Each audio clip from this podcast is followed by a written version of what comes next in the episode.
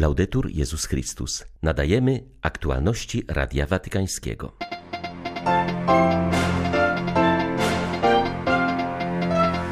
Papież Franciszek przypomniał o 20. rocznicy zawierzenia świata Bożemu Miłosierdziu przez Jana Pawła II. Modlił się o zmiłowanie dla udręczonej Ukrainy i chleb dla głodującej Somalii. Mimo trwającej wojny na Ukrainie prowadzona jest ewangelizacja i rekolekcje powołaniowe. Na Jasnej Górze dziś ukoronowanie pielgrzymkowego szczytu. Od świtu dotarło ponad 13 000 pątników, wśród nich wielu Ukraińców. 14 sierpnia wita Państwa Beata Zajączkowska. Zapraszam na serwis informacyjny. Papież Franciszek pozdrowił pielgrzymów licznie zgromadzonych w krakowskich Łagiewnikach, gdzie 20 lat temu święty Jan Paweł II zawierzył świat Bożemu Miłosierdziu i wezwał Kościół do przekazywania posłannictwa świętej Faustyny. Franciszek mówił o tym na zakończenie południowego spotkania z wiernymi na Anioł Pański.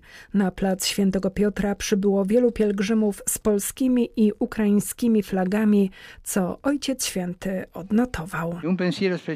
Szczególne pozdrowienie kieruję do licznych pielgrzymów, którzy zgromadzili się dziś w Sanktuarium Bożego Miłosierdzia w Krakowie, gdzie przed 20 laty święty Jan Paweł II dokonał aktu zawierzenia świata Bożemu Miłosierdziu. Bardziej niż kiedykolwiek wcześniej widzimy dziś znaczenie tego gestu, który pragniemy odnowić w modlitwie i w świadectwie życia. Miłosierdzie jest drogą zbawienia dla każdego z nas i dla całego świata. Prośmy Pana o szczególne miłosierdzie, o zmiłowanie i litość dla udręczonego narodu ukraińskiego. Franciszek zwrócił też uwagę świata na dramatyczny kryzys humanitarny, który dotyka Somalię i niektóre sąsiadujące z nią kraje. Państwa Rogu Afryki od wielu lat boleśnie doświadczają skutków globalnego ocieplenia. Od stycznia ubiegłego roku ponad 1 milion osób zostało zmuszonych do ucieczki ze swojej ziemi. Ludność tego regionu, żyjąca już i tak w bardzo niepewnych warunkach, przeżywa teraz okres śmiertelnego zagrożenia z powodu suszy. Mam nadzieję, że międzynarodowa solidarność jest w stanie skutecznie odpowiedzieć na tę sytuację kryzysową. Niestety, wojna odwraca od niej uwagę i zasoby, ale właśnie te cele wymagają największego zaangażowania. Walka z głodem, ochrona zdrowia i edukacja.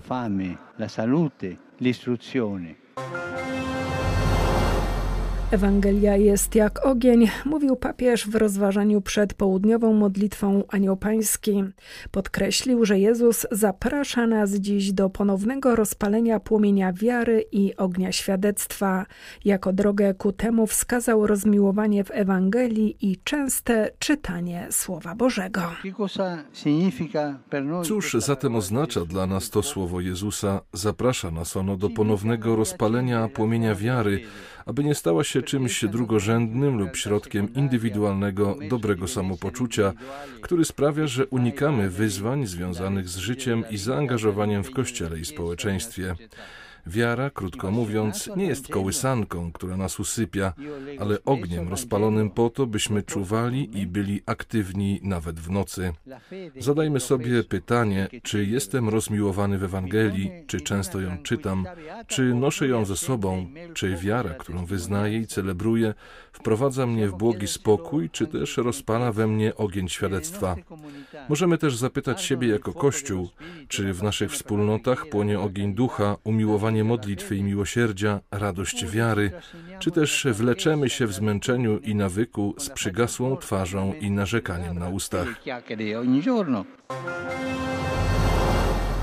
Trwająca 12 lat wojna w Syrii ogromnie zubożyła społeczeństwo. Pensje drastycznie spadły, rodziny nie mają funduszy na codzienne wyżywienie, mówi ksiądz Waldemar Cisło, szef polskiego oddziału papieskiego Stowarzyszenia Pomoc Kościołowi w Potrzebie.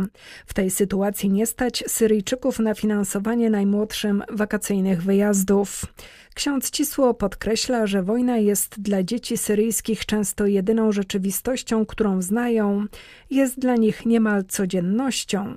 Stąd stowarzyszenie, organizując wakacje od wojny, chce im pokazać inny świat. Chodzi nam o to, żeby w miarę posiadanych środków, przynajmniej na krótki czas, te dzieci wyciągnąć z tych różnych miejsc, gdzie widziały te wszystkie okrucieństwa wojny, śmierć, gwałty. Te obozy mają na celu takie psychiczne odreagowanie, przynajmniej przez chwilę, dokarmienie tych dzieci, opiekę lekarską, te, które potrzebują i troszeczkę takiego odreagowania, żeby zobaczyły inny świat.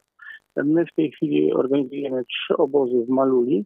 W każdym z nich bierze udział ponad setka dzieci. Mamy też taki ładny projekt stypendia, to żeby dziecko w Syrii mogło przez miesiąc chodzić do szkoły, czyli ma zapewniony dojazd i konieczne materiały, które są potrzebne do szkoły, potrzebuje 10 euro. Polski Kościół potrzebuje od wielu lat, wspiera tamtejsze kościoły, fundując takie stypendia dzięki naszym dobroczyńcom. Drugi taki aspekt, który jest niezmiernie ważny dla mnie, to jest opieka medyczna. Przypomnijmy, że jest embargo na leki, na części zamienne do różnych urządzeń medycznych. To powoduje komplikacje i usługi medyczne są bardzo drogie. Tutaj też jako Polacy przy wsparciu tutaj akurat rządu mogliśmy pomóc w leczeniu ponad 50 000 Syryjczyków.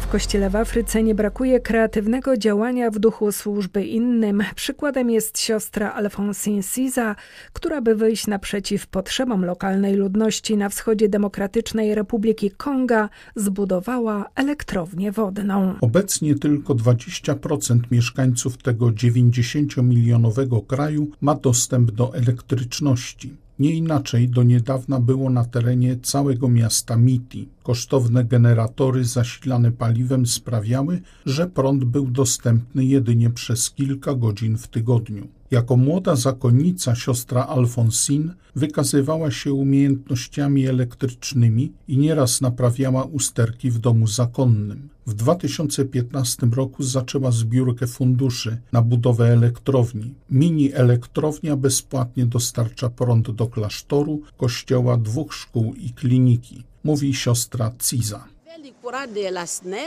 Zaczęło się od tego, że nasz klasztor potrzebował pomocy elektryka. Technik dostrzegł, że mam smykałkę do inżynierii elektrycznej. Zaproponował mi, bym wyjechała na studia w tym kierunku. Przełożona się zgodziła i gdy je skończyłam, rozpoczęłam budowę. Obecnie produkujemy energię dla szkoły, dzięki czemu uczniowie nie muszą się już uczyć obsługi komputerów z książek, ale przed ekranem. Dostarczamy też prąd do szpitala, dzięki czemu służymy szczególnie biednym, ale i całej lokalnej społeczności. Modlitwa o pokój na Ukrainie towarzyszyła 35. pieszej pielgrzymce polonijnej z Chicago do Sanktuarium Matki Bożej Częstochowskiej w Merrillville w amerykańskim stanie Indiana. Wzięło w niej udział ponad 3,5 tysiąca pątników. Pielgrzymi pokonują trasę w ciągu 2 dni. Na nocleg zatrzymują się w sanktuarium zwanym amerykańskim Ludźmierzem w Munster, Indiana, u gościnnych ojców karmelitów. Tegoroczna pielgrzymka ruszyła pod hasłem Maryjo, Królowo Pokoju, módl się za nami. Wezwanie to zaczerpnięte z litanii loretańskiej, dodane do litanii w 1917 roku w czasie działań I wojny światowej, wzywa pielgrzymów do gorliwej modlitwy w intencji zakończenia wojny na Ukrainie. Poprzez niebiesko-żółte chusty pielgrzymkowe oraz okolicznościowy znaczek tegoroczna pielgrzymka podkreśla solidarność z narodem ukraińskim w tym niezwykle trudnym i bolesnym dla niego czasie. Dla Radia Watykańskiego z Sanktuarium Matki Bożej Częstochowskiej w Maryville, Indiana, ksiądz Bronisław Jakubiec, salwatorianin. Jednym z emblematycznych dla ukraińskiego kościoła momentów wojny było zniszczenie przez Rosjan seminarium duchownego w Worcelu. Zdjęcie rozbitej figury Matki Bożej z kaplicy seminaryjnej obiegło cały świat. Dziś placówka stara się kontynuować swą działalność m.in. przez prowadzenie rekolekcji powołaniowych. Pomimo tego, co się dzieje, chcemy pozostać wierni życiu, chcemy pielęgnować naszą przyszłość, powiedział Radiu Watykańskiemu rektor seminarium ojciec Rusłan Michałkiew, który organizuje właśnie rekolekcje powołaniowe. Stanowią one swoistą okazję do pogłębienia duchowości, zwłaszcza w czasach doświadczenia wojny.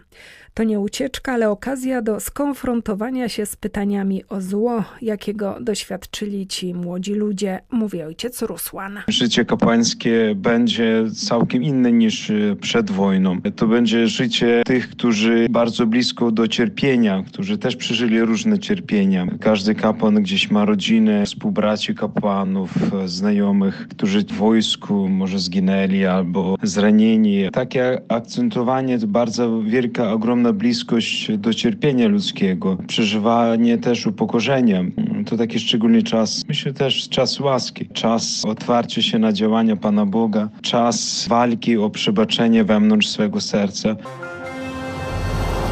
Seria koncertów ewangelizacyjnych w różnych miejscach Ukrainy to inicjatywa realizowana przez dominikanów w ramach drugiej już edycji Alive Festiwalu.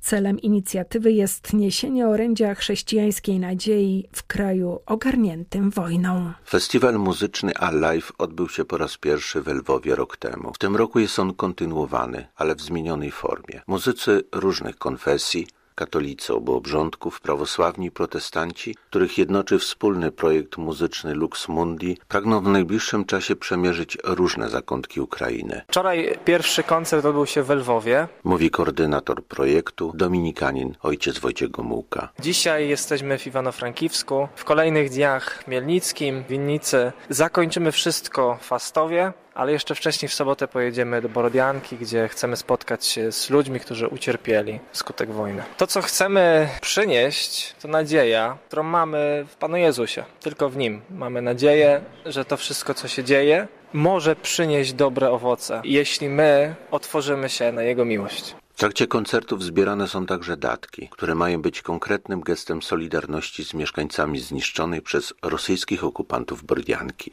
Z Ukrainy dla Radia Watykańskiego ksiądz Mariusz Krawiec, Paulista.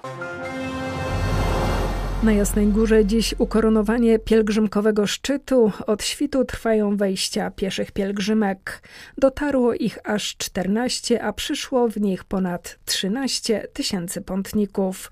Wśród nich byli żołnierze, strażacy, studenci, niepełnosprawni i wierna Warszawa. Dotarli też przedstawiciele cierpiącej Ukrainy, m.in. grupa z Bełca koło Lwowa, przemierzająca symboliczny szlak, którym przed wiekami niesiony był obraz Matki Bożej Częstochowskiej. We wszystkich pielgrzymkach pieszych, co z dumą podkreślają przewodnicy i kierownicy grup i co jest wielką nadzieją na przyszłość, przyszło wielu młodych. Gdyby mi się nie podobało, gdyby ta pielgrzymka nie była taka zarażająca, to prawdopodobnie by mnie tu nie było, a jestem i chcę wracać. To są przede wszystkim znajomości na lata i relacje zawiązywane w naprawdę dobrych wartościach. I prócz właśnie tego całego wysiłku, kiedy staje się tutaj na wałach, to po prostu wszystko przechodzi obok. Człowiek się raduje, że po prostu zrobił to dla siebie i dla Boga. Z Maryją wołamy o pokój, mówili uczestnicy 16. Pieszej Pielgrzymki Strażaków i prosili także za wszystkich pełniących służbę. U hetmanki żołnierza polskiego zameldowali się również przedstawiciele Wojska Polskiego.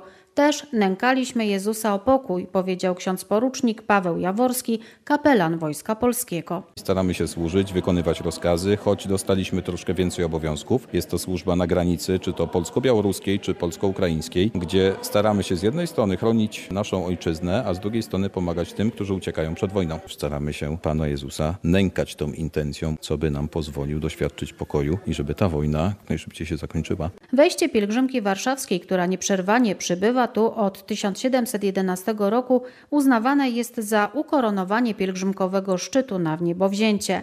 Ta pielgrzymka to dziedzictwo nie tylko Kościoła, ale też Polski i wielka troska Paulinów, którzy ją organizują i prowadzą. Dla Radia Watykańskiego Izabela Tyras, Biuro Prasowe Jasna Góra News. Były to aktualności Radia Watykańskiego. Laudetur Jezus Chrystus.